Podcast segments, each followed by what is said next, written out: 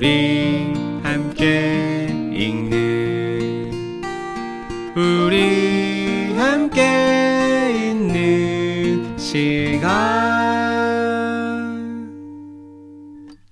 책이라웃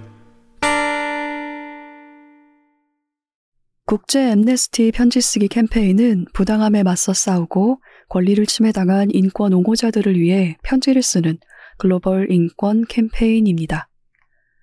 21년 동안 200개국에서 450만 통의 편지를 보냈고 100명이 넘는 이들을 고문, 괴롭힘, 부당한 구금으로부터 해방시키는 데 기여했습니다. 올해는 석탄 화력 발전소 설립을 반대하는 글을 페이스북에 올렸다가 수감 위기에 처한 방글라데시의 샤흐 네와즈를 포함해서 자신의 의견을 표현했다는 이유만으로 감옥에 갇히거나 갇힐 위험에 처한 8명을 위해 편지 쓰기 캠페인을 진행하고 있습니다. 편지 쓰기 캠페인에 참여하신 후 편지 이미지를 다운받아 인스타그램에 해시태그 책읽아웃 언더바 편지 쓰기 캠페인 해시태그 국제 앰네스티를 달아 올려주세요. 추첨을 통해 총 10분에게 특별 제작한 국제 엠네스티 굿즈를 드립니다. 인권을 위한 편지 쓰기 여러분도 함께 해주세요. 여러분의 편지는 생각보다 힘이 셉니다. 이 광고는 국제 엠네스티와 함께합니다.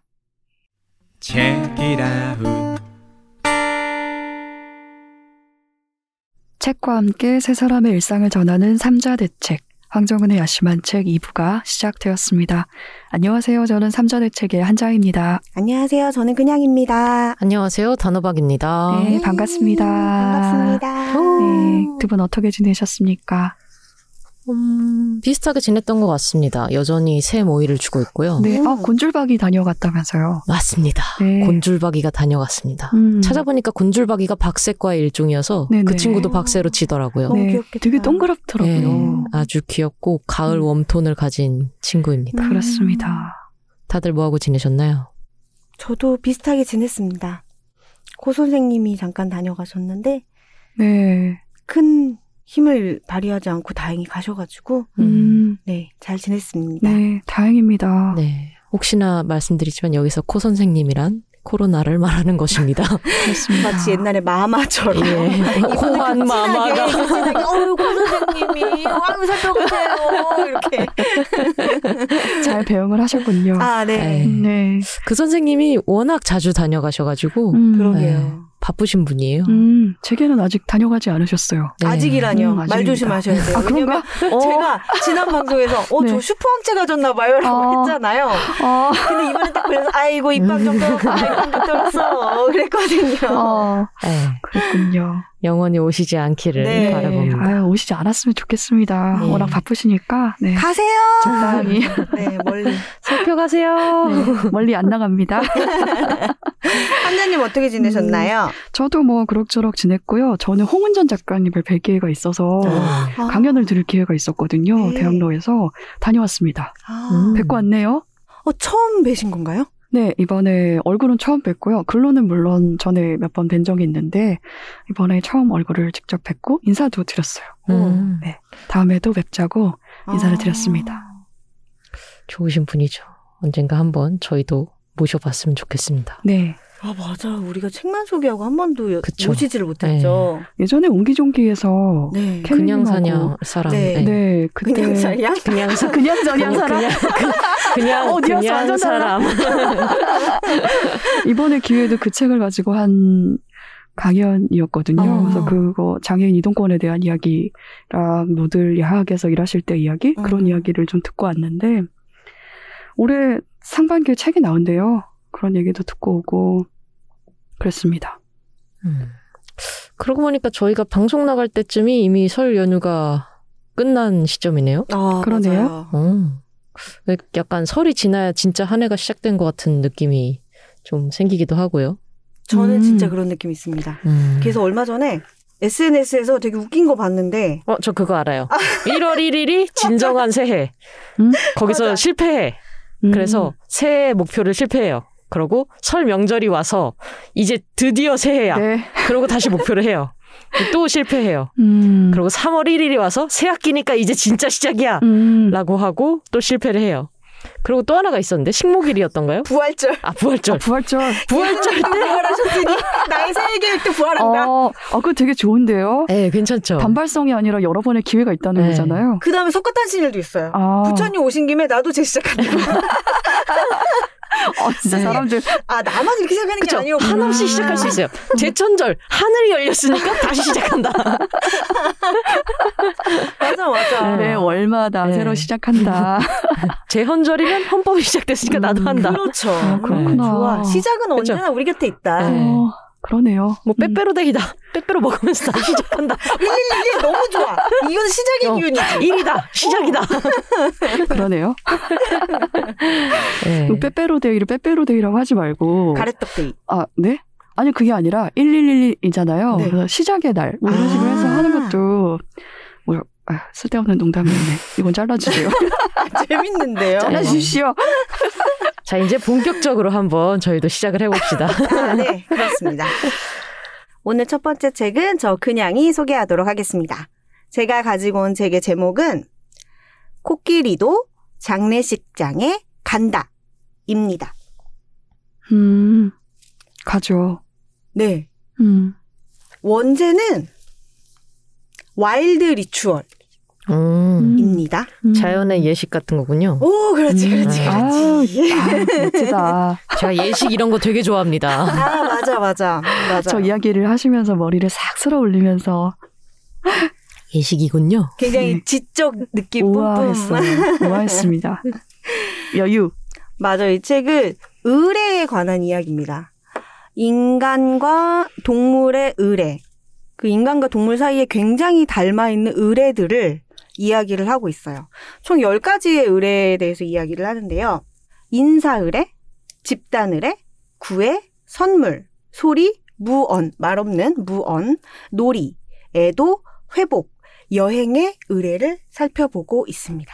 결론적으로 얘기하면 이 자연 상태에서 동물들에게 발견되는 의뢰와 인간이 하고 있는 의뢰가 굉장히 많이 닮아 있다라는 거예요. 음, 근데 이게 왜 닮아 있는고 하니 그리고 왜 의뢰가 중요한고 하니 거칠게 요약하면 우리가 사회적 존재이기 때문이라는 거죠. 음. 다른 존재와 같이 살아가기 때문에 어떤 상황에서는 어떻게 표현을 한다, 소통을 한다라는 게 정해져 있는 거죠. 그게 그것을 표현하는 당사자인 나에게도 그리고 상대에게도 더 크게는 공동체에게 이득을 가져다 주는 측면이 굉장히 많다. 음. 그래서 우리는 의뢰가 굉장히 중요하다는 것을 음. 잊지 말아야 한다. 라는 얘기를 하는 책입니다. 저자에 대해서 먼저 소개를 해드릴게요. 케이틀린 오코넬이라는 코끼리 연구자가 이 책의 저자입니다. 참 좋았다고 생각한 게 남편하고 같이 연구해요. 음. 아주 젊었을 때부터. 음. 그래서 남편과 같이 연구를 다니면서 사진을 찍고 책을 쓰고 그리고 연구 결과를 학술적으로 발표를 해서 실제 코끼리들에게 도움이 되는 프로젝트에 기여를 하기도 하고 이런 일을 함께 하고 있어요. 이 책에도 두 사람이 함께 찍은 사진이 실려 있는데 이 책이 이북으로 지금 나와 있어요. 근데 제가 요즘에는 이북을 좀 많이 봐요. 왜냐면 종이 소비 조금 가능하면 줄이고 싶기도 하고 해서 이북으로 많이 보는 편인데 이 책을 이북으로 못 보겠더라고요. 음. 음. 왜냐면 사진을 너무 큰 판형으로 직접 내가 이렇게 눈 가까이 대고 보고 싶은 거예요. 음. 이북으로 볼 때하고 또 다르잖아요. 그 사진 잠깐 보시면 아시겠지만 그냥 그런 것 같아요. 아, 뭐라 그럴까. 이 자연, 동물을 근접해서 촬영한 사진은 그냥 어떤 아우라가 있죠. 음. 굉장히 뭔가 울림이 있잖아요. 그런 사진들이 이 책에도 많이 실려 있어요. 이게 코끼리가 아기 있습니다. 코끼리가 큰 코끼리의 엄니를 코로 쓰다듬는 행동이거든요. 음, 그림이 아니군요. 네, 그림처럼 다 보이죠? 사진이에요. 아마 흑백이라서 그렇게 음. 느껴져요. 아, 이게 표정이 있어서 그런가 봐요. 아, 아기 코끼리가 표정이 저렇게 있죠? 있어서, 음. 네. 네, 저도 웃고 있다고 느꼈어요. 그래서 그림처럼 보이기도 하네요. 그래서 어, 여기도 웃고 있는 같이 음. 스킨십을 하면서 음. 영장류인데 스킨십을 하면서 웃고 있는 표정들이 있고 그래서 이 책은 음, 꼭 실물 책으로 좀 음. 보셨으면 좋겠어요. 음. 네. 그냥 사진을 보는 것만으로도 그냥 아 너무 좋아요. 음. 음. 음. 일단 표지에 있는 저 사진부터가 코끼리가 서로의 코를 비비고 있거든요. 서로 코를 맞대고 접촉을 하고 있는데 음. 저게 인사 과정 중에 하나인 것 같아요, 지금. 음. 코끼리들이 만나면 서로의 코를 쓰다듬으면서 상대 입에 코를 살짝 넣는다고 음. 하더라고요, 이 책에 따르면. 음. 근데 그 인사가 엄청 길어요. 음. 긴 시간 다양한 동작을 거치면서 인사를 하거든요. 음. 그 중에 아마 한 순간을 포착한 게 표지의 사진인 것 같아요. 그래서 사진도 굉장히 좋은 책이다라는 이야기를 하고 싶습니다. 실제로 이 두 사람이 촬영한 사진은요, 내셔널 지오그래픽과 뉴욕타임스 같은 많은 매거진에서 실리기도 했고요. 그리고 이 케이틀린 오코넬 저자는 2004년에 TED에서 코끼리 가족에 대해서 강연을 한 바도 있습니다. 이 책을 또 선택한 이유 중에 하나가 추천사를 너무나 믿음직스러운 분들이 쓰셨어요. 음. 아, 일단 긴긴 밤의 루리 작가님께서 추천사 써주셨고 그리고 이원영 작가님 우리에게 펭귄 박사님으로 네. 너무 익숙하신 이원영 동물행동학자님께서도 추천사를 써주셨고 그리고 많이들 기억하실 거예요. MBC의 명작 다큐멘터리죠, 진짜 남극의 눈물과 아마존의 눈물. 음. 이두 작품을 만드신 김진만 PD님께서 또 추천사를 쓰셨어요. 이 세 분이 이야기하는 것은 이것은 정말 자연의 다큐멘터리다. 이 책은 이 안에서 우리가 얼마나 동물들과 비슷한 방식으로 살아가고 있는지 많은 것들을 공유하는지 연결되어 있는지를 알 수 있다라고 이야기를 하고 있어요. 그리고 저자도 강조하는 바인데 이 추천사를 쓰신 세 분도 이야기를 하는 게 지금 우리가 굉장히 갈등과 반목과 단절의 시대를 살고 있다라는 거예요, 인간들이. 근데 아까 제가 앞서 얘기했다시피 의뢰가 있다라는 건 우리가 사회적 존재라는 것의 증거이기도 하거든요. 이 의뢰의 의미와 기능을 우리가 되살려 보면 다시 소통하고 통합하는데 도움이 될 것이다.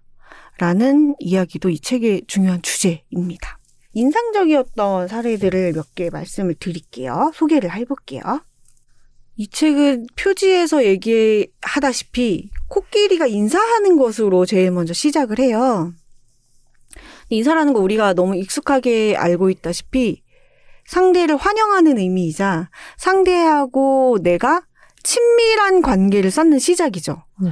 그러니까 인간이 악수를 하거나 하는 것도 내가 너를 해칠 의도가 없고 그런 무기를 가지고 있지 않다라는 것을 서로 확인하는 데에서 시작 됐다고 하잖아요. 근데 코끼리가 인사를 하면서 상대의 입에 내 코를 살짝 넣는 것도 사실 비슷한 거라고 해요. 상대가 나에게 어떻게 할지 모르는 거죠. 내 코를. 음. 나에게 되게 중요하고 그리고 연약한 부위인 코를 음. 어떻게 할지 모르지만 서로에 대한 신뢰로 그리고 내가 너를 해치지 않을 것이라는 것의 의미로 그런 행동을 교환하는 거죠. 가장 예민한 부위이기도 하잖아요. 어, 그렇죠. 음, 그 기관을 상대방에게 내어주는 행위이기도 하네요. 네, 맞습니다. 그래서 그런 의뢰의 의미, 인사라는 의뢰가 그런 의미가 있다라는 것부터 이야기를 시작을 하는데요. 제가 가장 인상적이었던 건 사실 무언이라는 장이었어요. 그러니까 말없이 우리가 소통을 하는 부분에 대한 이야기였는데 이 중에는 이 하나의 장에도 굉장히 재미있는 이야기가 많이 있는데 예를 들면 말없이 으씨대면서 걷는다라거나 과장되게 크게 몸짓을 한다거나 이런 무언의 행위를 통해서도 메시지를 전달한다라는 거예요. 음. 지금 내가 힘이 음. 세다. 내가 지금 강한 개체다. 나를 피해라. 음. 그리고 나를 이성에게 어필하기도 하고 이런 행동을 하는 것도 많이 나와 있고 그래서 서로 대치를 할 때 말 한마디 없이 소리 하나 없이도 눈빛만으로 몸짓만으로도 승부가 결정나는 그래서 한 개체가 피해버리고 한 개체가 우위를 점하는 이런 일에 대한 사례들도 있는데 그거 외에 굉장히 긍정적인 무언의 소통도 있어요. 미소를 짓는다는 것. 인간이 되게 미소가 발달한 것도 서로에게 그런 우호적인 감정을 교류하기 위한 표현하고 교류하기 위한 방법이 하나라고 하잖아요. 근데 침팬지 같은 경우에도 웃을 때 인간과 같은 이유로 웃는다는 게 밝혀졌다고 해요. 음. 예전에는 침팬지가 뭔가 어색한 상황이나 자신이 당황스러운 상황 이럴 때 웃는다라는 생각이 있었는데 지금은 연구 결과 인간과 같은 이유로 웃는다라는 게 밝혀졌다고 합니다.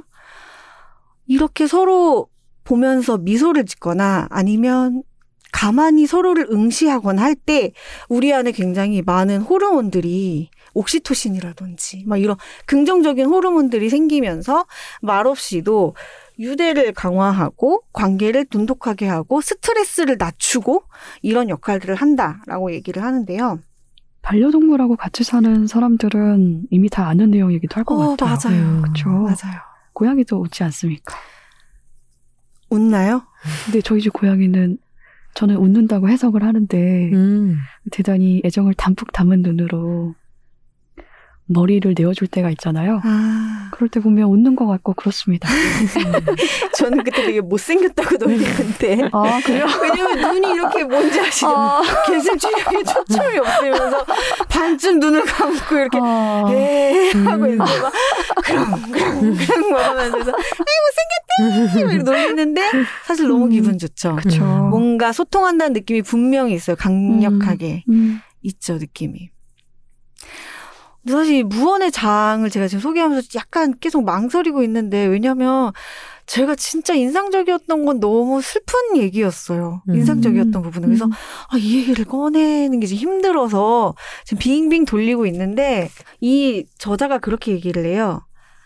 가만히 바라보기 그리고 말없는 몸짓 이것으로 소통하는 것의 중요성을 잘 보여주는 사례가 수화라는 거예요. 음.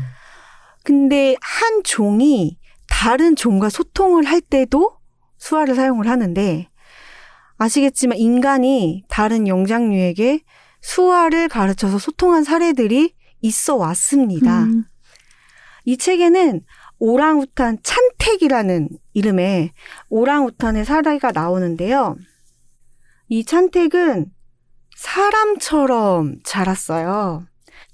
린 마일스 박사는 인류학자가 이 찬택을 키우면서 수화를 가르쳤습니다. 그래서 사람과 소통을 하면서 자랐는데 찬택이 예전에는 대학 캠퍼스에서 살았고 사람과 굉장히 의사소통이 잘 되는 아이였어요.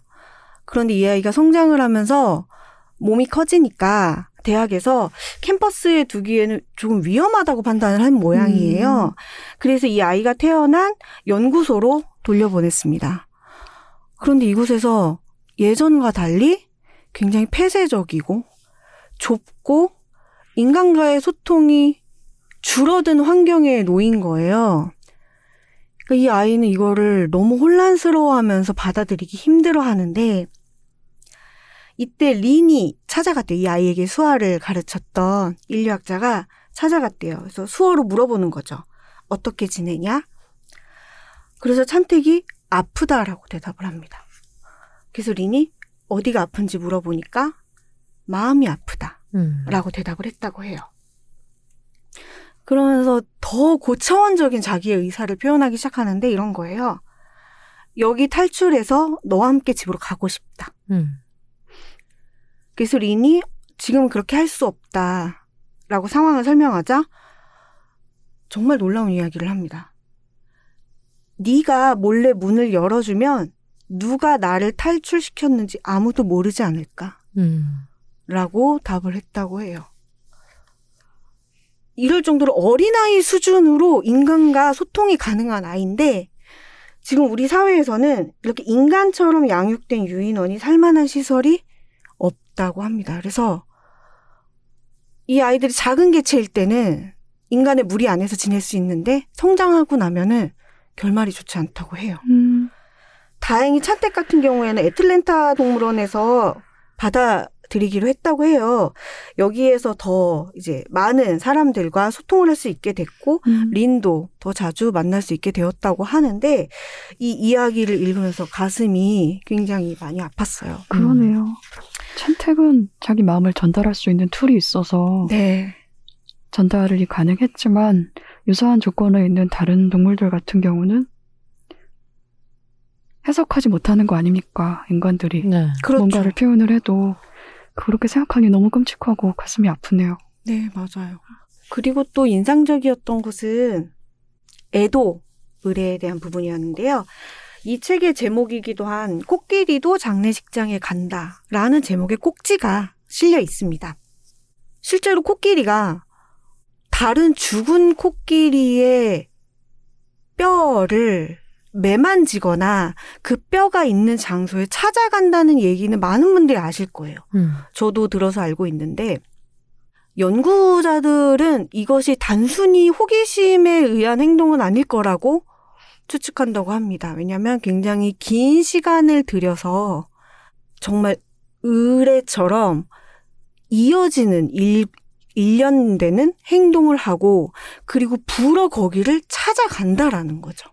그리고 관계에 있는 코끼리들이 가는 경우가 있고요. 그래서 이것이 단순히 누가 죽은 걸까를 확인하는 행위는 아닐 것이다 라고 추정하고 있다고 하는데요. 실제로 이 저자도 코끼리를 연구를 하면서 코끼리가 다른 코끼리를 찾아오는 행위, 쓰다듬는 행위를 목격한 바가 있다고 이야기를 합니다. 그리고 자신이 들은 또 다른 사례를 얘기해 주는데요. 이 이야기를 들려준 사람은 한 동물원에서 코끼리와 유재류를 관리하는 버넌 프레슬리라는 사람이에요. 이 유재류가 뭔지 혹시 아시나요? 음, 모르겠습니다.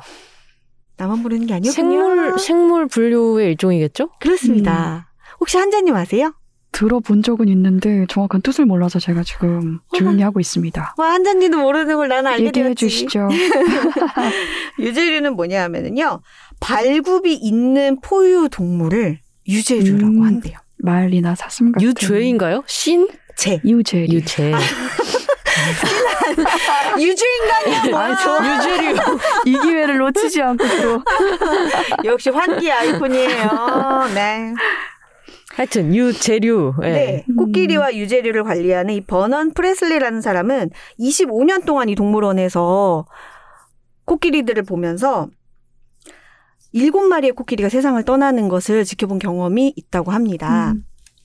이 사람이 경험한 사례 중에 어떤 게 있었냐면 한 우두머리 암컷 코끼리를 안락사시켜야 하는 상황이 있었대요. 왜냐하면 발에 상처가 났는데 치료가 되지 않는 상황이어서 이제는 아이가 거동을 할 수가 없는 거예요. 그래서 안락사를 시켜서 고통을 줄여주는 게 아이를 위한 최선이겠다라고 이 자신과 책임자가 결정을 내린 거죠. 근데 이들이 걱정했던 것은 이 암컷 코끼리와 굉장히 친한 사이에 두 마리 코끼리가 있었는데 이 둘도 역시 암컷입니다. 이 둘이 과연 이 우두머리 코끼리의 죽음을 받아들일 수 있을까? 왜냐하면 서서히 죽어가는 것이 아니라 아무튼 인위적인 죽음이잖아요. 그래서 갑자기 눈앞에서 사라져 버리면 이 아이들이 이것을 받아들일 수 있을까라는 것이 우려가 됐던 거예요. 음, 동물들도 쇼크 받아요. 그렇죠. 음. 맞습니다. 그래서 어떤 결정을 내리냐면 이 우두머리 암컷의 사체를 볼 수 있는 곳에 두었습니다. 음. 와서 죽음을 확인을 하고 작별 인사도 하고 그러면서 죽음을 받아들이는 시간을 가질 수 있도록 해준 거죠. 굉장히 흥미로웠던 점은 다른 코끼리들 있잖아요. 이 친했던 두 마리 코끼리가 아닌 다른 코끼리들은 다가오지 않거나 조금 냄새를 맡고 그냥 떠났어요. 그런데 이 두 코끼리만은 다른 행동을 보였다는 거예요. 죽은 친구 바로 옆에 가서 냄새를 맡고 만져보고 같이 탐색하고 밤새 번갈아 가면서 죽은 친구를 찾아가고 갈 때마다 주기적으로 죽은 친구의 몸에 흙을 뿌려서 덮어줬다라는 겁니다. 음. 여기서 또 굉장히 흥미로운 추론이 가능한데 왜 이 둘만 이런 행위를 했을까? 물론 친밀함도 이유이겠습니다만 또 다른 이유도 추정해 볼 수가 있다는 거예요. 뭐냐면 이 둘은 모잠비크에서 태어나서 붙잡혀서 어떤 이유인지 모르겠어요. 붙잡혀서 북아메리카로 끌려온 역사가 있는 아이들이에요. 음. 그러니까 야생에서 어린 시절을 보낸 거죠. 그러니까 추론하기에 아마도 그때 이 아이들이 가족의 죽음을 경험하고 애도 의뢰에 참여한 경험이 있지 않을까. 음. 그래서 음. 자신과 함께 지냈던 코끼리가 사망했을 때 그 어린 시절의 기억을 떠올려서 이런 의뢰를 반복한 거 아니겠느냐 라는 추론이 된다라는 거예요. 왜냐하면 앞서 얘기했다시피 야생에서 살아본 경험이 없는 동물원에서만 태어나서 자란 코끼리는 죽은 코끼리를 위해 이런 의뢰를 행한 적이 없다고 합니다. 음. 이 버넌 프레슬리가 본 바로는 한 번도 그런 적이 없었다고 해요. 그러니까 이들은 아주 오랜 기간 동안 자신들의 무리에서 대를 이어서 내려왔을 이 의뢰를 학습할 기회가 없었다라고 해석할 수도 있다는 거죠. 아까 한자님께서 잠깐 이야기하셨는데 동물들도 쇼크를 받습니다. 라고 이야기를 하셨는데 이 책에도 그런 내용이 나옵니다. 사랑하는 존재가 떠나갈 때 그 임종, 마지막을 지키는 것, 그리고 장례 절차를 함께 하면서 그 떠나보내는 과정을 하는 것이 중요하다라는 거죠. 의미가 음. 있고 필요하다라는 음. 거죠. 일예로 사람들의 이야기가 하나 나오는데요. 최근에 메타 연구를 한 결과인데 사산을 경험한 부모들을 조사했다고 해요. 그런데 많은 부모들이 사산화를 꼭 눈에 담아야 할 필요가 있다고 이야기를 했다고 합니다. 어, 나는 보고 싶지 않습니다라고 거절을 할 수가 있죠, 당연히. 근데 그런 경우에도 그 아이의 흔적이 남아있는 유품을 지니는 것. 그 유품을 직접 내가 눈으로 보고 쓰다듬어 보고 하지 않더라도 내가 그것이 간직하고 있다, 내 곁에 있다라는 것만으로도 위안이 된다라고 이야기를 해요. 비싼 이야기로 저자가 고백하기로 저자가 남동생이 먼저 세상을 떠났는데 남동생이 임종을 지키지를 못했어요. 비행기가 지연되는 바람에 임종을 보지 못했는데 그래서 실제로 자신이 도착했을 때는 이게 장례식이 시작되기 전에 남동생을 보지 못했을 거 아니에요. 장례 시작돼야 이제 시신을 마주하니까 그 전에 실감이 안 났다라는 거죠. 가족들이 아이는 잘 갔어라고 동생은 잘 갔다라고 하는데 실감이 안 났다라는 거죠. 근데 장례식장에서 비로소 시신으로서 동생을 봤을 때 실감 나면서 슬픔이 터져 나왔고 그리고 동생을 매장하는 의뢰를 하면서 사람도 아까 코끼리가 그렇듯이 의뢰 과정의 하나로 돌아가면서 흙을 뿌리잖아요. 그 과정을 하면서 이걸 받아들이겠다라는 거죠. 동생의 죽음을. 아, 이제 내 동생은 여기에 잠드는구나. 이제 이곳에 있게 되겠구나. 머물게 되겠구나라는 걸 받아들이게 됐다라는 거죠. 그래서 죽음을 받아들일 시간이 주어지고 그 과정에서 어떤 물질적인 것이 존재하는 것도 정말 큰 의미가 있는 것 같아요. 물론 그 과정에서 다른 사람, 남겨진 다른 사람들과 소통하면서 서로 털어놓고 기대고 이것을 천천히 받아들이고 그리고 우리 혼자가 아니야. 그리고 우리는 모두 그 아이를 기억하고 있어. 우리가 다 그 아이를 기억하고 있어. 라는 것을 나누는 것도 물론 굉장히 중요하고요. 음. 왜인지 무거운 얘기만 잔뜩 했는데 사실 이 책에는 음 귀엽고 깜찍한 의뢰들부터 예를 들면 상대의 마음을 막 훔치기 위해서 정말 음. 정말 왜 저렇게까지 움직이는 거지 하고 기이한 움직임을 하는 그런 어떤 뭐라고 하죠? 구애. 구애 네, 몸짓. 맞습니다. 네.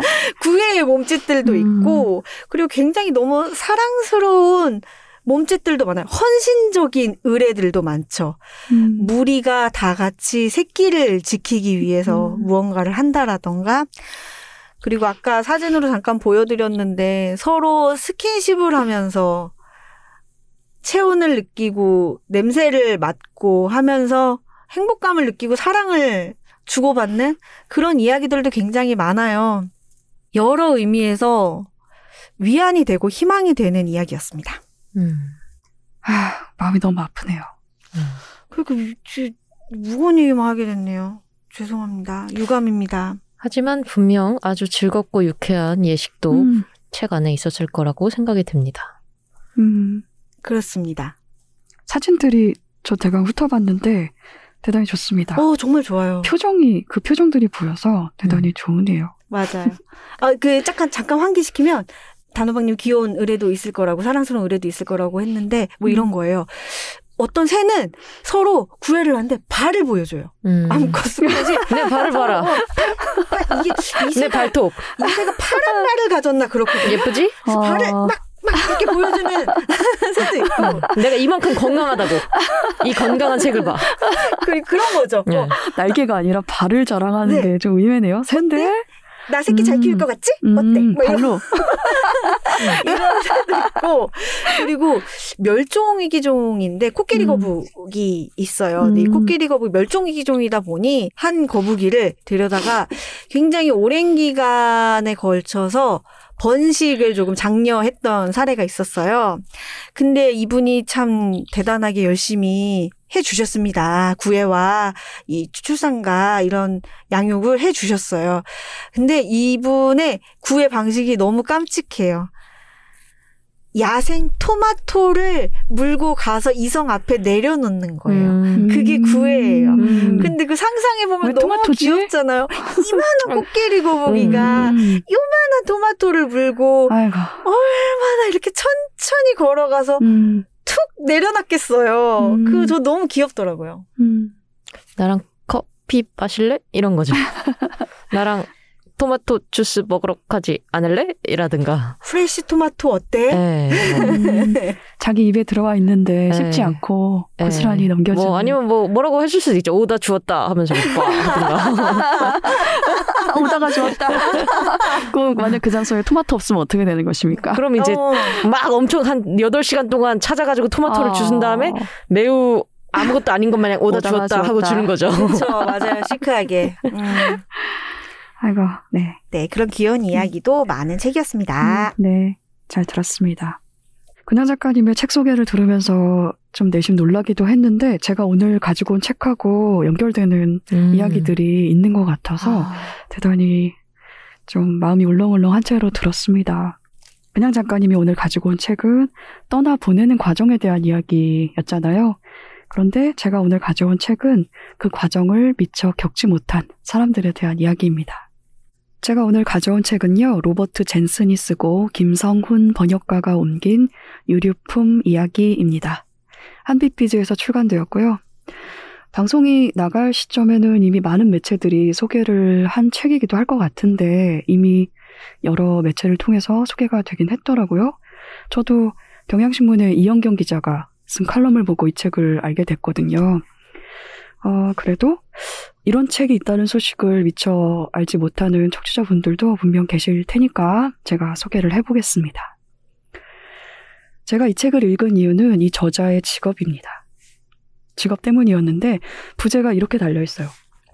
재난수습 전문가가 목격한 삶의 마지막 기록입니다. 저자는 재난수습 전문가라는 직업을 가지고 있고요. 생소한 직업이죠, 저희한테는. 이전의 직업은 군인이었다고 합니다. 미 육군의 전사자 예우 담당국에서 대위로 근무를 했고, 부대 내에서는 법의학을 학생들에게 가르쳤다고 해요. 이분이 주로 했던 임무가 복무 중에 사망한 미군의 유해를 부대에서 인계를 받아서 군 검시관에게 데려갔다가 집으로 돌려보내는 일을 했다고 합니다. 그리고 이 과정에서 전사자의 가족을 직접 만나기도 하고 연락을 담당하기도 했다는데요. 군대에서 전역을 한 다음에 1998년에 재난수습 기업인 캐니언 국제 긴급 서비스라는 회사에 입사를 해서 일을 해왔고 현재는 이 회사의 회장이자 공동 소유주라고 합니다. 캐니언 국제긴급 서비스라는 회사는 이 책에서 캐니언 인터내셔널이라는 이름으로 더 자주 호명이 되는데요. 어, 이분의 하는 일을 책에 소개된 일들을 보면 근래 저희가 뉴스를 통해서 아는, 들어서 아는 그런 큰 재난이나 사건 현장에는 항상 이 사람이 있었더라고요. 음. 9.11 테러가 일어난 당시에 뉴욕 트윈타워 현장이라든지 워싱턴 국방부 거기도 테러를 당했지 않습니까? 그 현장에도 있었고 2002년에 인도네시아 역사상 최대 인명피해가 발생한 발리 테러 현장 그리고 2004년에 남아시아에서 쓰나미가 발생한 적이 있잖아요. 그때 사망자만 25만 명이 발생을 했는데 이 현장에도 있었고 2005년에 허리케인 카트리나가 휩쓸고 간 뉴올리언스 지역과 2010년 IT 대지진 현장 그리고 2015년에 부조종사가 자살 시도를 하는 바람에 알프스에 추락해서 비행기 타고 있던 탑승객 전원이 사망한 사건이 있었습니다. 음. 저도 인상적으로 기억하고 있는 사건인데 저먼윙스 사건이 있었고 이 현장에도 있었고 2017년에 런던 외곽의 아파트에서 일어난 화재였죠. 그렌펠 타워 화재 현장. 그리고 같은 해 런던 브릿지 테러 사건 현장에도 있었고 책에 소개된 가장 최근의 현장으로는 뉴욕에서의 코로나 사망자 수습을 이분이 했다고 해요. 그 정도면 거의 히어로급으로 모든 그렇습니다. 곳에 계신 분이군요. 일단 큰 재난 사건이 벌어지면 나라라든지 대기업들이 이 회사에 연락을 하는 거죠. 음. 이분이 뉴욕에 코로나 사망자 수습을 할 때 어떤 일을 했냐면 가정에서 사망한 사람들의 시신을 수습하는 일을 했다고 해요. 그때 캐니언이 뉴욕에서만 1,400구를 수습을 했고 근데 이 캐니언 회사가 민간 기업입니다. 이 민간 기업인 이 회사 소속의 직원들이 집안에 남은 시신을 수습하는데 투입된 이유는 미국의 법 때문이라고 하는데요. 군대가 민간인의 거주지에 진입할 수 없게 되어 있기 때문에 캐니언 소속의 직원들이 그 집에 들어가서 시신을 데리고 나온 거죠. 허리케인 카트리나 때에도 그렇게 집에 갇혀서 사망한 분들을 이 회사 사람들이 수습을 해서 모시고 나왔다고 합니다. 홈페이지를 방문을 해봤더니 전 세계 600개 넘는 기업과 정부의 재난재해 관리 파트너이자 재난 대응 서비스 제공자로 소개를 하고 있더라고요. 책에 실린 소개에 따르면 1906년에 설립된 회사입니다. 그 해에 잉글랜드 남서부의 솔즈베리 역에서 기차가 탈선하는 충돌 사고가 일어났다고 해요. 그리고 28명의 사망자가 발생을 했는데요. 이 사망자들 중에 다수의 미국인들이 포함되어 있어서 그러니까 해외 사망자들인 거잖아요. 이, 이들의 신원을 파악하기 위해서 런던에 있던 장례업자의 아들들이 파견이 됩니다. 지금은 뭐 신용카드라든지 신분을 확인할 수 있는 신원을 확인할 수 있는 그런 어떤 물품들이 존재하지만 당시에는 현장에서 수습한 시계라든지 반지라든지 목걸이 같은 보석을 통해서 신원을 확인하는 방법밖에 없어서 그런 일을 한 것이고 이 일을 맡은 경험을 기반으로 이들이 세계 최초의 재난장례 사업체인 캐니언 인터내셔널을 설립했다고 해요. 성이 캐니언입니다. 음. 이 장례업자의 이름이. 왜 이런 일을 담당하는 사기업이 있는가? 사람들이 저자에게 자주 묻기도 한다는 질문이라고 하는데요. 보통은 이런 대규모로 재난이 일어날 경우에 그 수습이 군대나 정부 기관이 주도로 해야 하는 것 아닌가라는 생각을 하기 때문일 텐데 저자가 이야기하는 이유는 크게 두 가지입니다. 첫째는 지리적 경계. 미국 같은 경우는 중앙정부하고 지자체 정부 사이에 이 법적으로 다른 면들이 있기 때문에 행정적 경계가 있는 거죠. 그래서 주마다 법이 달라서 혼란이 발생할 수도 있고 게다가 재난이 국경을 가리면서 일어나는 게 아니잖아요. 네, 그럴 때 사건 현장이 국경에 걸쳐져 있을 때나 사망자들의 국적이 다양할 때 관할의 문제가 생기기 때문에 이렇게 민간업체가 고용되어서 투입이 되는 것이라고 합니다. 그리고 두 번째, 이게 사실은 중요한데 경험 때문입니다. 대체로 정부 관계 기관은 이런 재난 대응 업무에 준비가 되어 있지 않습니다. 한 정부가 뭐 4년, 5년 정도 지속이 되는데 이게 매년 일어나는 일이 아니잖아요. 이 정도의 큰 재난은. 대규모 사망이 발생하는 재난이나 재해에 대한 대응인 또 일상에서 벌어질 수도 있는 그런 사건들에 대한 대응하고는 또 다르게 대단히 복잡하기 때문에 성공적으로 관리를 해야 되고 또 그렇게 관리를 하려면 경험이 필요하고 또 중요한데 이런 경험은 사건에 노출되었을 때 쌓일 수밖에 없습니다. 이런 경험이 필요하고 또 중요한 이유는 일단 재난이나 사건이 일어난 이후에 재난에 대응하는 과정이 곧 사건 이후에 남은 사람들, 유가족을 만나는 일이기 때문입니다. 로버트 젠슨 같은 재난수습 전문가들이 현장에서 하는 일은 현장의 커뮤니케이션 거점을 마련하고 그리고 기관들이 재난에 대응하는데 필요한 것들을 조언을 합니다. 유가족들을 지원하고 또 시신과 유류품을 수습을 하고 시신이나 유류품을 복구를 해서 가족에게 돌려보내는 일을 합니다. 이 과정에서 정부 관료들도 만나고 그리고 유가족들을 만나는 일이기도 하겠죠. 정부나 군대는 음, 이런 사건이 발생을 하면 사건 중심으로 이 재난을 대하기 때문에 남은 사람들, 유가족을 고려하지 않는 경우가 대단히 빈번합니다. 책에 소개된 일화가 있는데 건물이 붕괴된 사건이 있었는데 그 잔해에 제복을 입은 군인이 깔려서 사망한 사건이 있었다고 해요. 근데 그때 정부 관계자가 기자들이 취재를 할 텐데 제복이 저렇게 무기력하게 짓눌려 있는 것이 이미지에 좋지 않다. 그래서 그걸 안 보이게 하려면 시신을 절단해야 된다라는 제안을 음. 이 저자에게 했다고 합니다. 그런 식인 거예요. 이런 식의 잘못된 대응으로 재난 대응 자체가 재난이 되는 경우가 허다하고 그리고 이 과정에서 가장 끔찍하게 고통을 받는 사람이 유가족들이기 때문에 경험 많은 전문가가 꼭 필요하다고 저자는 말을 합니다. 음. 이 책에는 저자를 비롯해서 재난수습 전문가들이 이게 수습 과정이 짧게 끝나는 게 아니잖아요. 몇 달에서 혹은 몇 년에 걸치는데 이 시간 동안에 수습 과정과 그리고 대응 과정에서 하는 크고 작은 일들을 소개를 하고 있는데요. 유류품을 어느 수준까지 다듬거나 복구해 주기를 원하는지, 유족들에게 묻거나 어떻게 받기를 원하는지, 우편으로 받아볼 수도 있고, 사람이 직접 들고 방문하기도 한다고 합니다. 그런 것들을 물어서 가족이 원하는 대로, 원하는 방식으로 마지막 소지품을 집에 돌려보내는 일을 이분들이 하는 것입니다. 저자가 이 과정에서 가장 중요하게 생각하는 것은 삶입니다.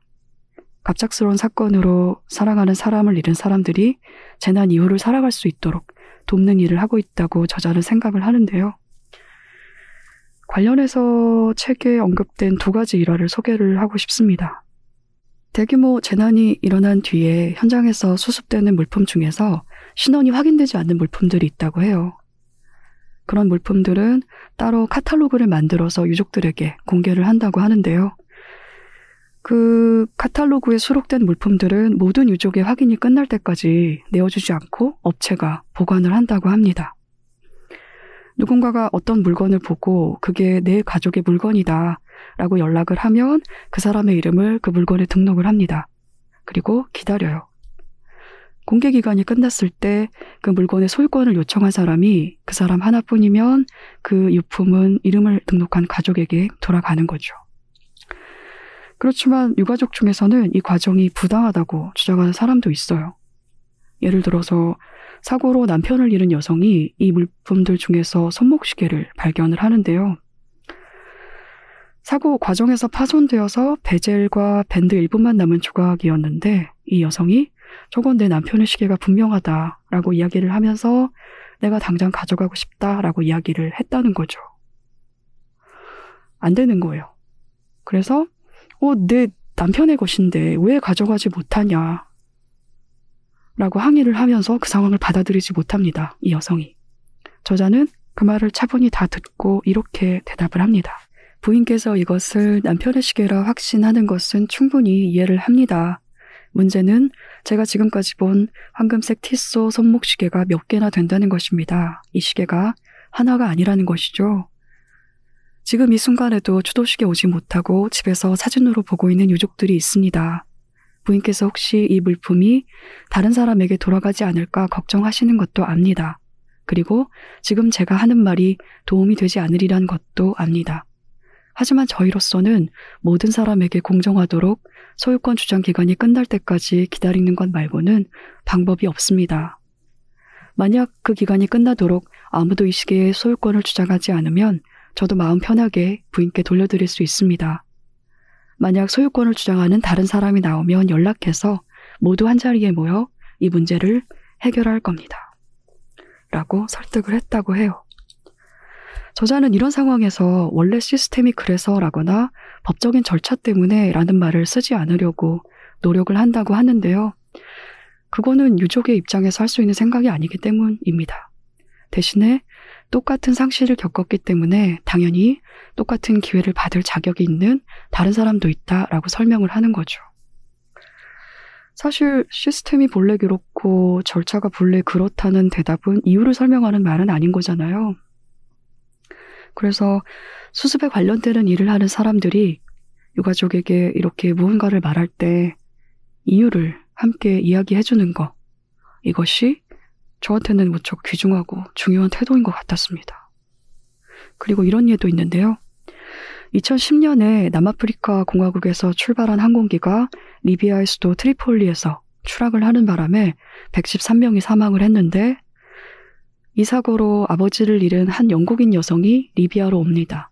그리고 트리폴리 현장에 마련된 유족 지원 센터에서 머물고 있었는데 어느 날 이 지나가던 저자를 불러 세워서 내가 당신과 이야기를 좀 하고 싶다라고 말을 걸었다고 해요.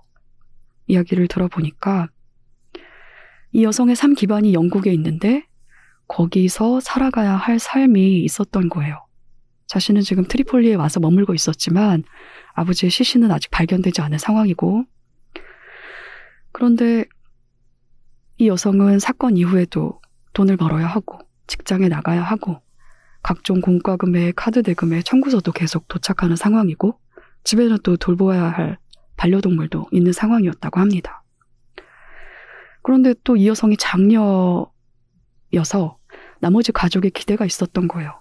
그래서 현장을 떠나지 못하고 있었는데 그런 상황에서 자기는 이런저런 생각을 하는 나쁜 딸이라는 죄책감까지 가지고 음. 있었던 거예요. 저자는 이런 상황과 이런 질문을 전에도 들어본 적이 있었다고 이야기를 합니다. 그리고 이렇게 대답을 해요. 이렇게 하시면 될 것 같습니다. 저희가 여기에 있을 겁니다. 그리고 시신들의 신원이 확인될 때까지는 이곳을 떠나지 않을 겁니다. 아버님의 시신을 저희 아버지라 생각하고 돌보겠습니다. 전화도 매일 드리겠습니다. 집에 가야 할 일이 있으시면 그렇게 하세요. 아버지의 신원 확인이 될 것 같다고 생각되면 바로 이곳으로 오실 수 있게 저희가 조치를 취하겠습니다. 저자인 로버트 젠슨은 대규모 재난이나 사건 자체를 우리가 예측할 수는 없지만 사건 이후는 대응할 수 있다는 철학을 가지고 있는데요. 이 저자에게 이 대응의 목적은 남은 사람들의 삶입니다. 유족들이 상실이 아니라 상실에 대응하는 방식에 화가 나고 그들에게는 이렇게 화를 낼 권리가 있다. 대응 시스템에서 더 잘 했어야 하기 때문이다. 라고 저자는 씁니다. 네, 책 소개는 이 정도로 하고요. 유류품 이야기는 우리가 한국 사회에 사는 우리가 한 번도 가져보지 못한 어떤 시스템에 대한 이야기입니다. 제가 이 시스템 이야기를 읽으면서 정말 부러웠던 것 중에 뭐 여러 가지가 부럽기는 했습니다만 부러웠던 것 중에 한 가지는 또 이런 것이었는데요. 재난이 발생하고 그에 대응하는 어떤 조직이 만들어지면 그게 유지가 됩니다. 음. 그리고 다음에 유사한 상황이 발생했을 때 보다 나은 대응의 원천이 되는 거예요. 물론 음, 허리케인 카트리나의 경우처럼 기존의 한 사회나 한 국가 아래서 계속해서 쌓아온 어떤 강력한 혐오의 그 혐오의 자장 때문에 이런 매뉴얼이라든지 과거의 경험이 다 소용없게 되는 그런 극심한 혼란을 겪게 되는 사례가 분명히 있기는 했습니다만 예컨대 이런 사례가 있는 거예요. 1995년에 오클라호마 시티에서 폭탄 테러가 발생을 했는데 이때 그 지역 조직 안에 집단 사망자 관리단이라는 것이 만들어졌는데 이 조직이 사라지지 않고 그대로 남아 있어서 수십 년 뒤 9.11 테러 현장에 투입되어서 일을 합니다. 공동체가 사회적으로 학습을 하고 전보다는 나은 대응을 하는 것. 저는 책을 읽고 나서 이 점이 상당히 부러웠어요.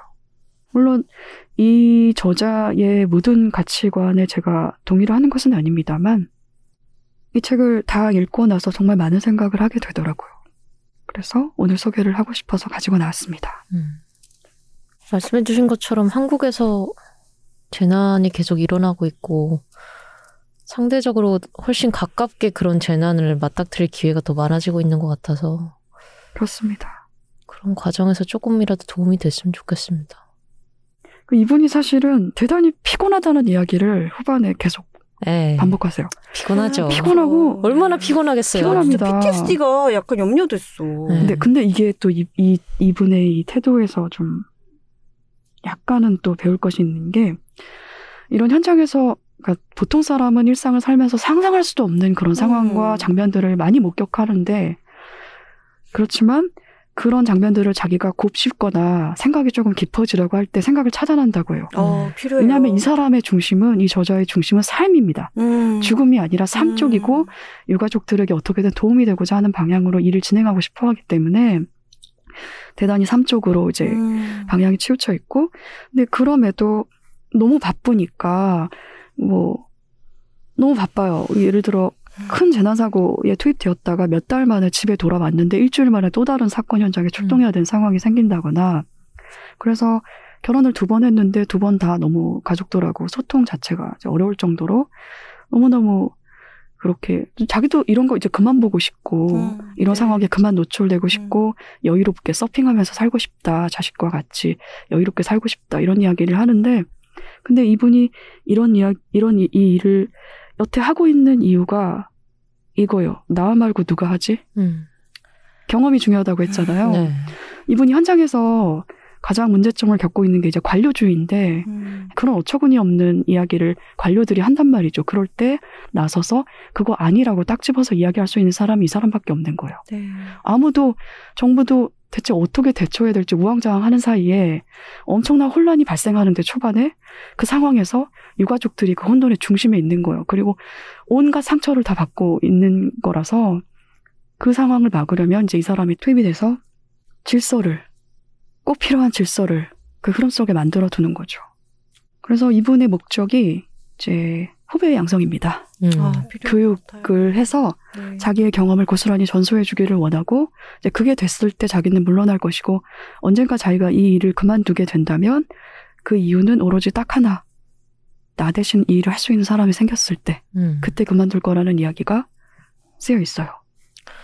그러니까 그냥님 책에서도 의뢰 얘기가 나왔지만 결국엔 의뢰도 사람들이 경험을 축적한 결과인 거잖아요. 그렇습니다.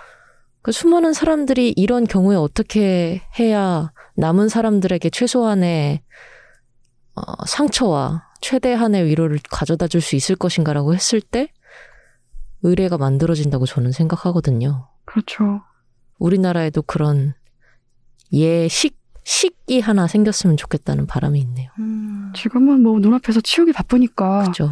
특히 이런 식의 재난, 사회적 재난 같은 경우는 가만히 두고 보질 않지 않습니까? 네. 지우기 바쁘니까 사회적 기관들은 말할 것도 없고 개인의 차원에서도 근데 개인 차원에서도 그게 사회적인 예식으로 굳어지진 않았지만 저는 개개인이 어떻게든 그 식을 만들어가고 있다고 생각을 하거든요. 음, 그게 사회적인 프로토콜이나 어떤 매뉴얼이나 절차상으로 하지 않았더라도 저는 그런 시도가 어쨌든 계속 되어야 된다고 보고 음, 그 과정에서 예식이 생길 수 있지 않을까 하는 희망은 있어요. 네.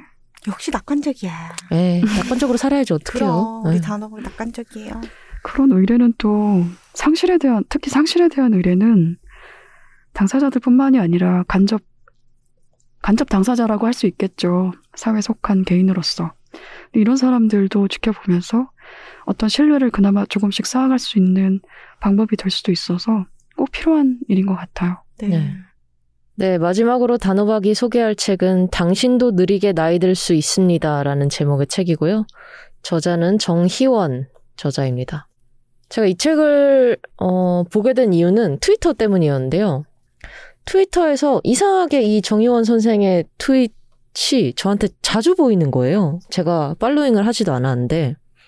무슨 얘기를 하시나 하고 봤더니 주로 건강과 노화에 관한 이야기를 하시는 분이었는데 이분의 한마디가 또 이렇게 SNS 상에서 불이 붙어가지고 엄청 어. 돌고 있던 상황이었던 거죠. 음. 어떤 한마디요? 그 내용이 뭐였냐면 식생활에 관한 이야기를 하면서 음, 사람들이 단백질을 챙겨야 한다는 게 중요하다고 생각을 하면서 고기를 많이 먹는데 고기를 음. 많이 먹는 것만이 그렇게 좋은 식습관은 아니다. 음, 이게 렌틸콩을 삶아 먹는다든지 음, 맞아요. 그거 되게 좋아요. 예, 뭐 계란 하나 정도를 음, 아보카도 오일이나 다른 음. 오일이랑 같이 현미밥, 통곡물밥과 섭취를 하면은 가격도 싸고 충분한 단백질을 섭취할 수 있다. 식물성 단백질로도 예. 음. 그렇게 했을 때 이제 한 끼 가격이 1,500원 정도밖에 안 된다라고 했는데 음. 이제 그 1,500원이라는 말에 사람들이 격분을 하기 시작한 거죠. 네. 이 사람은 분명 살림을 안 해봤을 것이다. 음. 어. 이 사람은 이렇게 평생을 먹을 수 없는데도 이런 식으로 호도하고 있다. 음. 그래서 사람들이 막 일어나지고 감론을박을 하기 시작한 거죠. 음. 그래서 어떤 사람들은 아니 이 저자가 하는 말은 그게 아니고 단순히 단백질을 먹으려고 고기만 막 많이 먹을 것이 아니고 균형 잡힌 식단을 해야 되는데 균형 잡힌 식단은 단순히 비쌀 것이다라고 하는 것 때문에 시도를 안 하는 사람들이 문제기 때문에 이제 시도를 해보라라고 하는 말이지 않냐. 음. 너희가 생각하는 그런 본질을 호도하는 말은 아닐 것이다. 음. 네, 반대쪽에서는 아니다. 그래도 사람들이 어떻게 이렇게 평생 이렇게 먹을 수가 있냐. 그리고 이렇게 먹으려면은 바빠 죽겠는데 렌틸도 사야 되고 이것도 삶아야 되고 이 늘 밥을 지어 먹어야 되고 바쁘고 힘든 사람들한테는 이것이 적용되지 않는다. 그리고 또 다른 한편에서는 맞다. 이 얘기도 이 저자가 하고 있다. 사람들이 어 의욕이 없어지고 뭔가 여유가 없어지면 그렇게 건강한 식단을 하지 않고 음. 그저 라면을 끓여 먹게 되거나 아니면 배달 음식을 시켜 먹게 되는데 그것도 결국엔 여유가 없어서 일어나는 일이다 하면서 온갖 이야기가 여기서 이제 파생이 되기 시작합니다. 그래서 무슨 이야기길래 이렇게 하나 싶었는데 때마침 그분의 책이 나오게 되어서 음. 굉장히 궁금하네요. 효과적인 viral이 아니었나라고 생각이 되고요. 저자가 그것을 의도했는지 모르겠는데 예, 그것이 의도치 않게 홍보 효과가 되면서 예, 좀 이 책이 viral을 타고 있는 것 같습니다. 제목에서처럼 이 책은 노화와 노쇠에 관한 이야기를 하고 있는데요. 이 저자가 서울대학교 의과대학을 졸업하고 계속 노년내과 진료를 하고 있어요. 음. 아, 예. 노년내과라는 네, 과가 내과에도 세부 전공을 만약에 있어요? 따지게 된다면 아, 소아과처럼. 누군가는 장만 볼 수 있고 누군가는 뭐 위만 음. 볼수 있고 누군가는 뭐 간만 볼 수 있겠죠.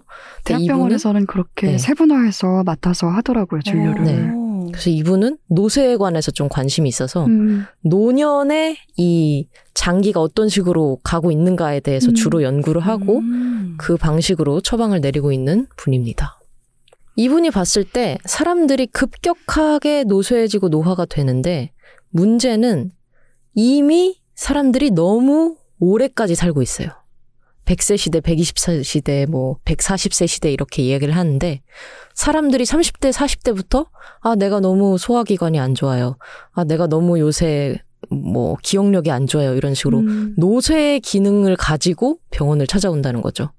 노화된 50대가 채로? 네, 되어서도 어 제가 치매인 것 같아요라고 찾아오고. 음. 근데 문제는 그렇게 50년을 살아야 되는 거예요. 이 모든 기능이 제대로 정립되지 아. 않은 상태로. 그 요즘에 제가 제 친구들하고 자주 하는 이야기인데. 네.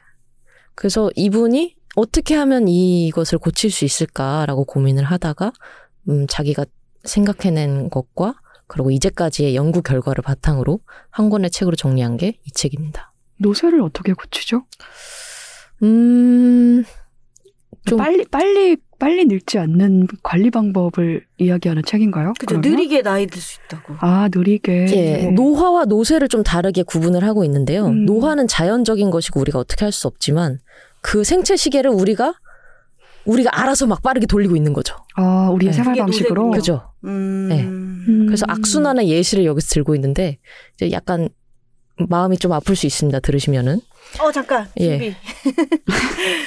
일단 저희가 배달 음식을 시켜 먹거나 가공식품을 먹거나 뭐 어, 고기를 먹는다거나 아니면은 자극적인 맛을 먹으면 즐겁죠.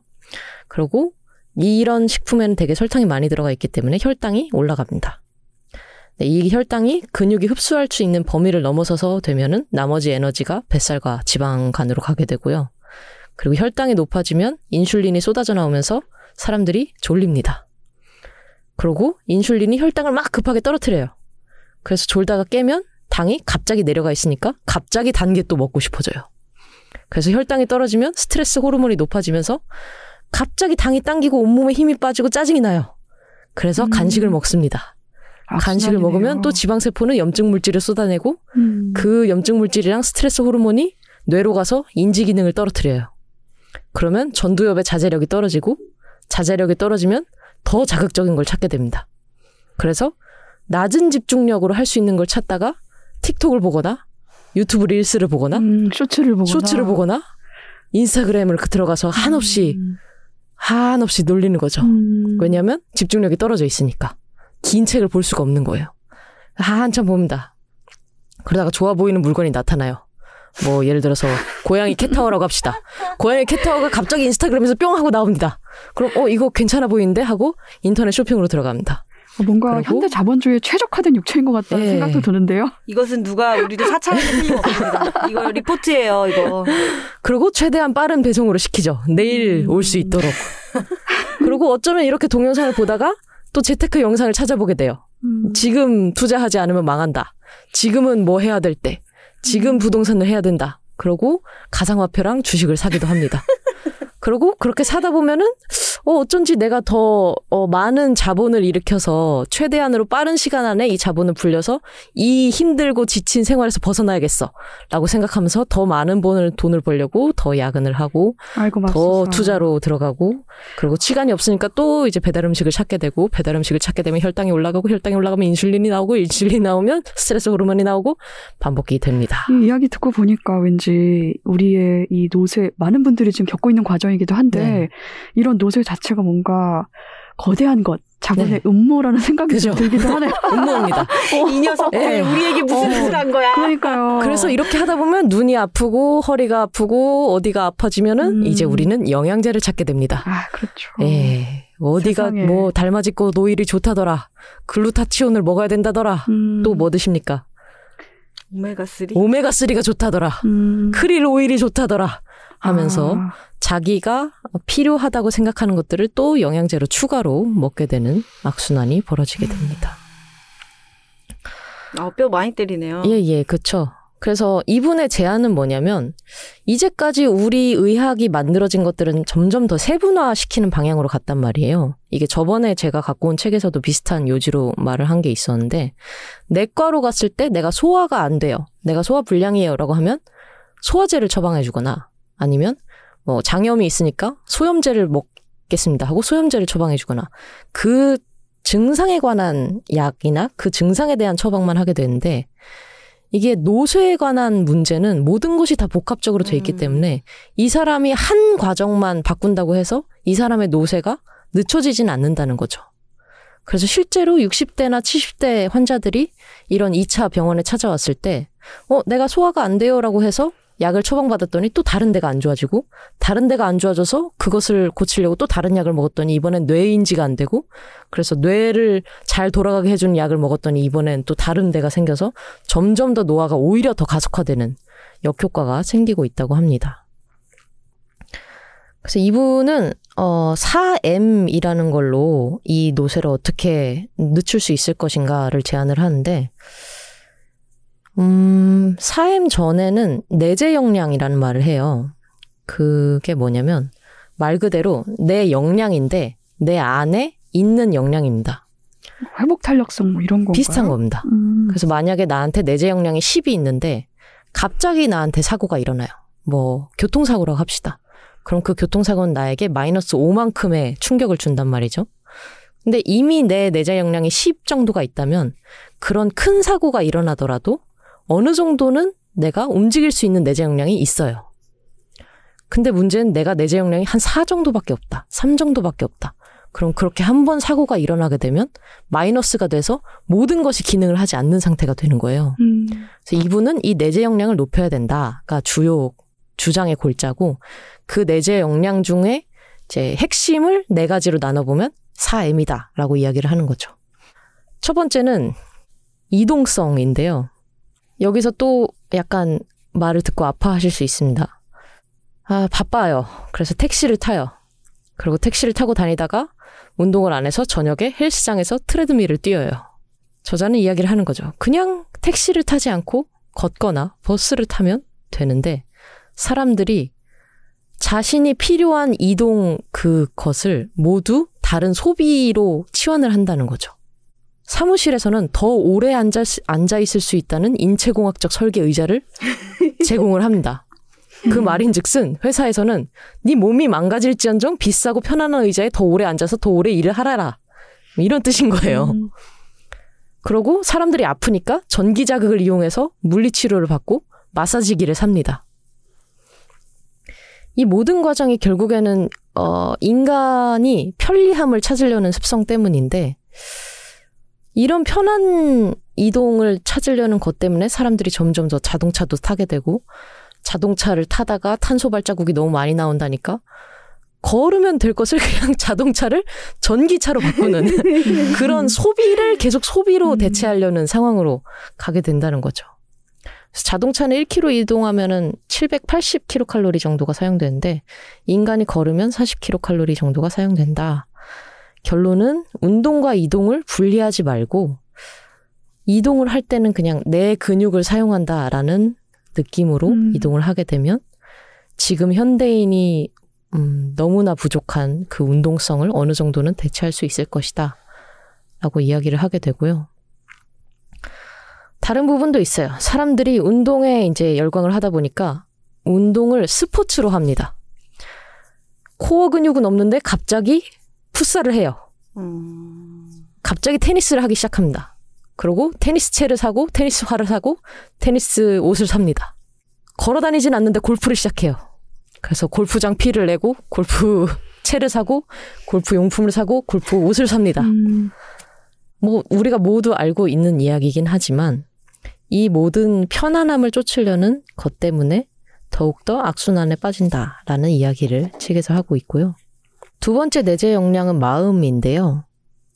이렇게 노화를 가속화하게 하는 이런 악순환에 빠진 사람들은 대개는 나한테 강하게 이입돼 있어요. 자기 자신에게. 그쵸. 내가 제일 중요해요.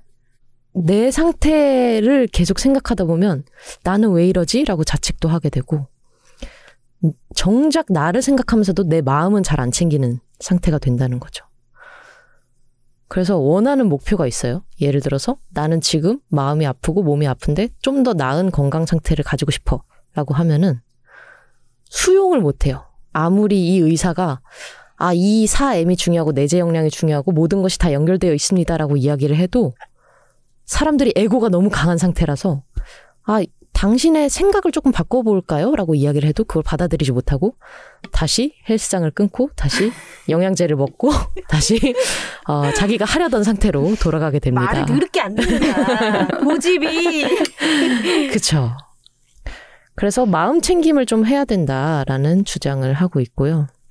사실, 이야기가 나올수록 점점 좋은데요. 예. 음, 근데 사실 이 마음 챙김이라는 것이 전문가가 당신은 이렇게 마음 챙김 하십시오 라고 할 수 있는 음. 주제가 아니에요. 음, 사람들의 에고는 다 각기 다양하고 아무리 좋은 방법이라고 해봤자 사람들의 에고가 살아있는 한 그냥 그거에 몰입돼 버리죠.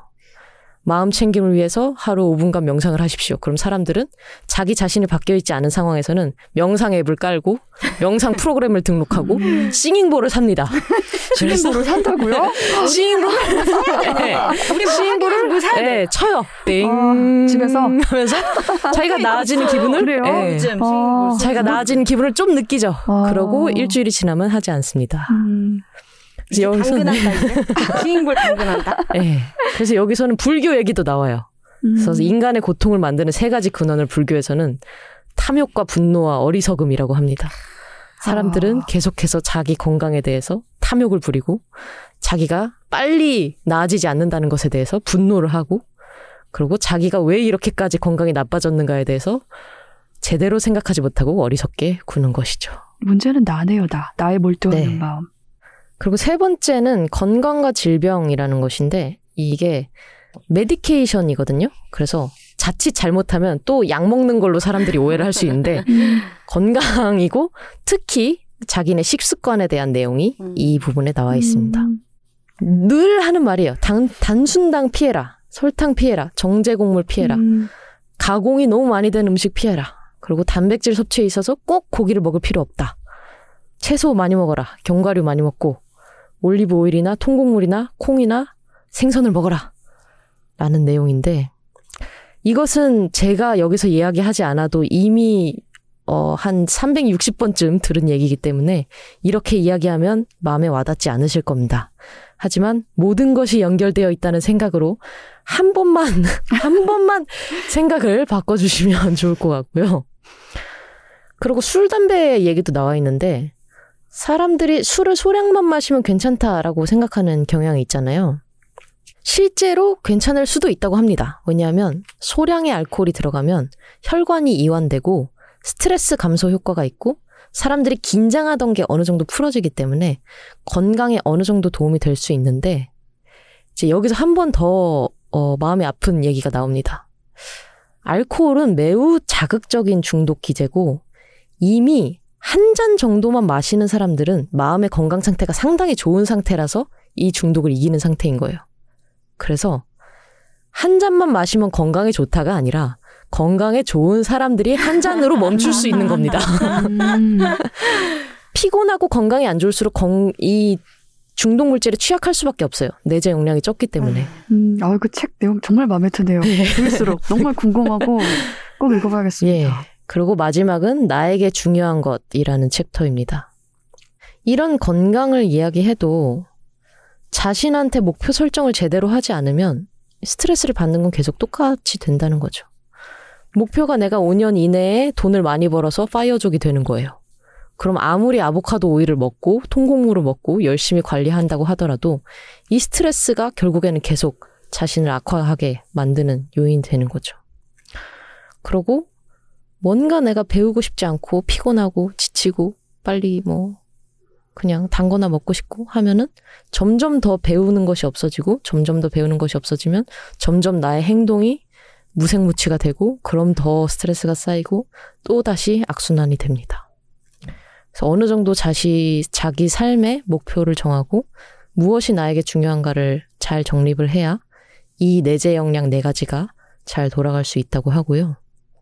자, 이 이야기를 들으면서 찔리시는 게 있다면 괜찮습니다. 우리 모두 이렇게 살고 있고 이것을 바꾸는 것은 매우 어렵습니다. 에, 결코 쉽다고 이야기하지 않고 책에서도 저도 쉽다고 생각하지 않습니다. 일례로 지금 제가 녹음을 하고 있는 동안 바른 자세를 유지하기 위해 매우 허리를 꼿꼿하게 세우고 있지만 금방이라도 제 허리를 구부러뜨리고 싶다는 욕망에 지금 아. 계속 예, 들고 있어요. 그래서였군요. 예, 그쵸. 저 맞은편에 앉아 계시는데 아까부터 대단히 직각입니다. 예. 이 책을 읽었더니 제가 좀 네. 각성이 되었습니다. 아, 그런 얘기도 있나요? 자세를 똑바로 네. 하고 앉아라? 운동을 스포츠를 이렇게 막 따지느니 음, 그냥 잠을 충분히. 자고 일상에서 음. 걷고 일상에서 좋은 자세를 음. 유지해라. 핸드폰 많이 보지 마라. 음, 약간 저희 할아버지 같아요. 보기만 하면 계속 잔소리를 하십니다. 음, 자세를 똑바로, 음. 좋은 음식, 잠 충분히 자고. 하지만 이 모든 것이 결국에는 궁극적인 해답이라는 것이죠. 음. 우리의 건강을 좋게 하기 위한 만병통치약은 없어요. 어, 아까 뭐라 그랬죠? 오메가3? 오메가3는 여러분의 건강을 책임져 주지 않습니다. 한 달에 어, 10만원씩 내는 헬스장은 여러분의 건강을 책임져 주지 않습니다. 근데 마지막에 이 저자가 어, 덧붙인 내용이 있는데 이 책은 아직 주요한 장기 이상이 발생하지 않은 한 30세 정도에서 60세 정도의 사람을 대상으로 음. 한 이야기이기 때문에 이미 중요한 장기 이상이 발생했거나 이제 중증 이상으로 건강 이상이 생기신 분은 여기서 나온 조언이 그렇게 효과적이라든가 아니면 오히려 해가 될 수도 있기 때문에 조심할 것을 주문하고 있고요. 또 한 가지 중요한 이야기는 마지막에 내가 이렇게 통합적인 이야기를 한다고 해서 이것을 유사의학으로 오해하지는 말기 바란다. 사람들이 막 기를 다스려야 한다 하면서 뭐 벌꿀 먹고 벌침 맞고 이런 것은 아니다. 이 책에 나온 것은 다분히 과학적으로 이미 증명이 된 것들이고 어 그런 유사의학에 휘말려서 이상한 것을 먹지 않기 바란다라고 마지막까지 어 좋은 이야기를 해주고 계십니다. 음. 그래서 트위터에서 정의원 선생의 트윗을 한 번이라도 보신 분은 그것이 다가 아니기 때문에 책으로 한번 봐주시면 좋을 것 같고요. 이 바쁜 자본 소비 만능주의 사회를 사는 여러분들에게 죽비가 되어줄 만한 책이라고 생각을 합니다. 탈자본주의 책이로군요. 예. 그러니까 근본적으로는 이게 자본주의가 문제, 근본적인 문제를 그러니까. 해결하려면 예, 자본주의는 우리한테 너무 소비를 조장하고 소비는 나쁘게 하고 우리의 노사를 가속시키고 있어요. 우리 몸이 그렇게 세팅되어 있고, 있었군요. 그렇죠. 그리고 그렇게 살면 지구에도 안 좋고 탄소 발자국도 엄청나게 늘어납니다. 그렇습니다. 음, 꼭 읽어봐야겠습니다. 예. 자, 너무 건강 어, 전도사처럼 이야기를 했는데 꼭 필요한 이야기인 것 같아요. 네. 음. 제가 한번 여태 네. 접해본 건강 관련 책 중에서 가장 솔깃합니다. 네. 사려 깊은 것 같아요. 그리고 네. 꼭 읽어보겠습니다. 자, 책 제목을 한 번씩 이야기를 해볼까요? 네. 네. 오늘 그냥이 소개해드린 책은 케이틀린 오코넬이 지은 코끼리도 장례식장에 간다였습니다. 네, 오늘 한자가 가져온 책은요, 로버트 젠슨이 쓰고 김성훈 번역가가 옮기고 한빛 비즈에서 출간된 유류품 이야기였습니다. 단호박이 가지고 온 책은 정희원 저자가 쓰고 더 퀘스트 출판사에서 나온 당신도 느리게 나이 들 수 있습니다. 였습니다. 이제 방송을 들은 분들의 의견과 소감을 들어볼까요? 예. 지난 시간에는 황현 작가님이 출연을 하셔서 네. 에세이 책인 너를 빛나게 할 일들이 기다리고 있어에 대한 이야기를 나눴습니다. 그렇습니다. 음악과 책과 팟캐스트가 만나 계속 이어지는 문화계의 끝판왕 생순환이 만들어졌었죠. 그리고 단호박님의 아, 이걸 사심이라고 얘기해도 되나? 어, 그렇죠. 아, 팬심? 예, 약간의 사심이 들어가 방송. 있었습니다. 이제 책읽아웃이 좀 영역을 넓힐 때가 되었다. 어. 예, 케이팝을 정복할 때가 되었다. 음, 정복, 정복이라니. 네. 케이팝이라는 우주에 그냥 아주 네. 티끌일 뿐이에요. 이것이 에고가 강하기 때문이죠. 아니, 그러네요. 단호박님의 지난 방송에 그 황현 작가님을 대하는 그 뭐랄까 attitude가 대단히 인상적이었습니다. 아, 처음 봤어요. 모르게 선생님이라며. 예. 네. 와, 선생님. 황현. 작가님 정도면 선생님이죠. 아, 네. 등을 그렇죠. 둥글게 오므리면서 예. 사실 단호박님이 선생님이라고 하는 건 괜찮지만 음. 아버지라고 하는 건 좀 그렇잖아요. 네. 음, 황현 작가님한테 그게 무슨 아버지라고 말이죠? 할 수는 없으니까. 예, 그쵸. 아버지라고 부를 수는 없습니다. 네, 좋았습니다. 예, 댓글 읽어볼까요? 네. 그럽시다. 팟빵에서 책이고파님이 남겨주셨습니다. 맞습니다. 제가 바로 황현 작가님을 몰랐던 사람이에요. 크. 이렇게 유명하신 분을 이제라도 알게 돼서 다행입니다. 책이라 고마워요. 말씀을 들으니 참 차분하시고 매력 있으세요. 황정은 작가님도 오늘 방송은 너무나 적극적으로 질문하신다는 느낌이었어요. 눈웃음. 본인의 일에 열정적으로 임하시는 황현 작가님, 음악과 책 챙겨 듣고 싶어요. 음, 우리 언니가 굉장히 적극적이셨군요. 음. 제가요? 네, 열심히 하셨습니다. 아, 그래서 음. 그렇게 노래가 다 좋은가 봐요. 아니, 제가 그런 톤으로 했으니까. 아, 근데 되게 뭐랄까 한 분야의 일을 정말 열심히 하는 어떤 사람이 발산하는 아우라 같은 게 있는데 아, 네. 그런 얼굴과 그런 표정과 그런 말투의 이야기를 바로 앞에서 듣다 보니까 이야기를 계속 붙이게 되는 거죠. 음, 그런 면이 있는 것 같습니다. 네. 음. 메일바다님이 남겨주셨는데요. 어머 사랑하게 될 거야. 과로 일명 사될. 황현 작가님 아니신가요? 처음에 에세이 소식 봤을 때 어쩌면 책읽아웃에서 볼 수도 있겠다는 생각을 잠깐 했었는데 정말로 보게 되다니 신기해요. 왠지 예언가가 된 느낌도 들고요. 크 크 크. 음, 참, 저도 처음에 사도엘 듣고 뭐 이런 노래가 다 있지? 괄호 긍정적인 의미입니다. 괄호 했었는데 황정은 작가님도 좋아하시는 노래라니 내적 친밀감이 더 생겼습니다. 흐, 오랜만에 다시 노래 들으러 가야겠어요. 라고 남겨주셨습니다. 음.